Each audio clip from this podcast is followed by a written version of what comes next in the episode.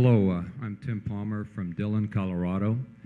I have a question for you regarding Salomon. Uh, in the past week, there's been an article in the New York Times, The Wall Street Journal, and I believe it's Business Week that were uh, rather unflattering as far as what's going on with the management and your selection.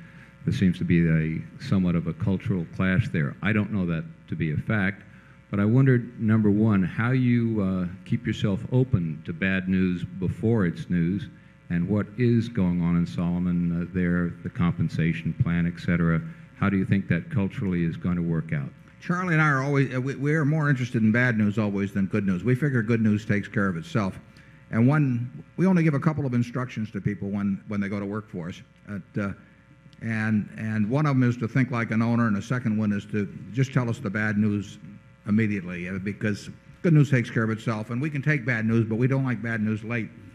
Um, so I would say in connection with Salomon that there is and has been uh, some culture clash and there probably almost always would be a culture clash uh, in a business where there is that amount of tension and whether it be the entertainment business or the investment banking business or the sports business, there's going to be a certain amount of tension when uh, between compensation uh, to the people that work there and compensation to the owners. And I I think there's been some that strain has existed at Salomon uh, from the day I was first there and and, and, and far before that. I mean, I that that was no surprise.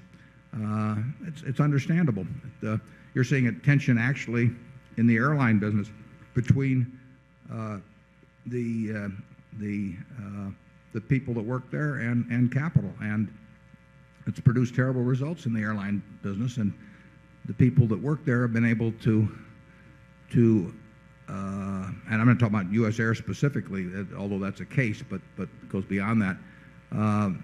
They have had contracts, which were, as I point out in the report, were executed in an earlier age, which essentially will not allow, in many cases, capital to receive any compensation. And uh, that produces a lot of tension. You don't have contracts like that in the investment banking business uh, or Wall Street generally, but but you have that same you have that same sort of tension.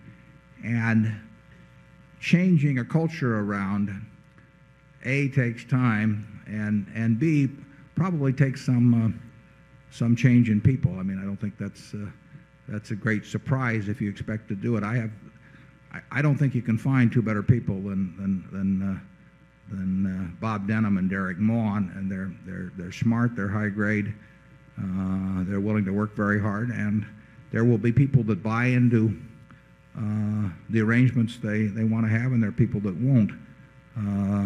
Not all of the people that have left by a long shot are leaving of their own volition, but most of them are, but some some aren't. I mean, Salomon lost a lot of money last year and uh, uh, many of the people that have left were not responsible for some of those losses, but some of the people were. So that is not something where you announce names in the paper, but some people are leaving because they can make more money elsewhere and some people are maybe leaving because we think we can make more money without them. Charlie?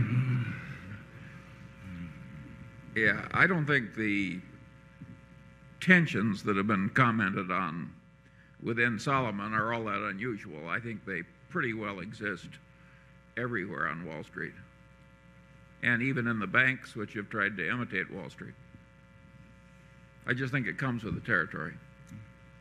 I don't know what percentage of the Goldman Sachs partners left this year, but they had tensions that were produced obviously when they had a they had a bad year. And they're going to have a bad year from time to time. Everybody is going to have a bad year. But the uh, the partners, the general partners of uh, Goldman Sachs in the year ended November 30th, 1994 did not did not do well. They may not have done anything at all.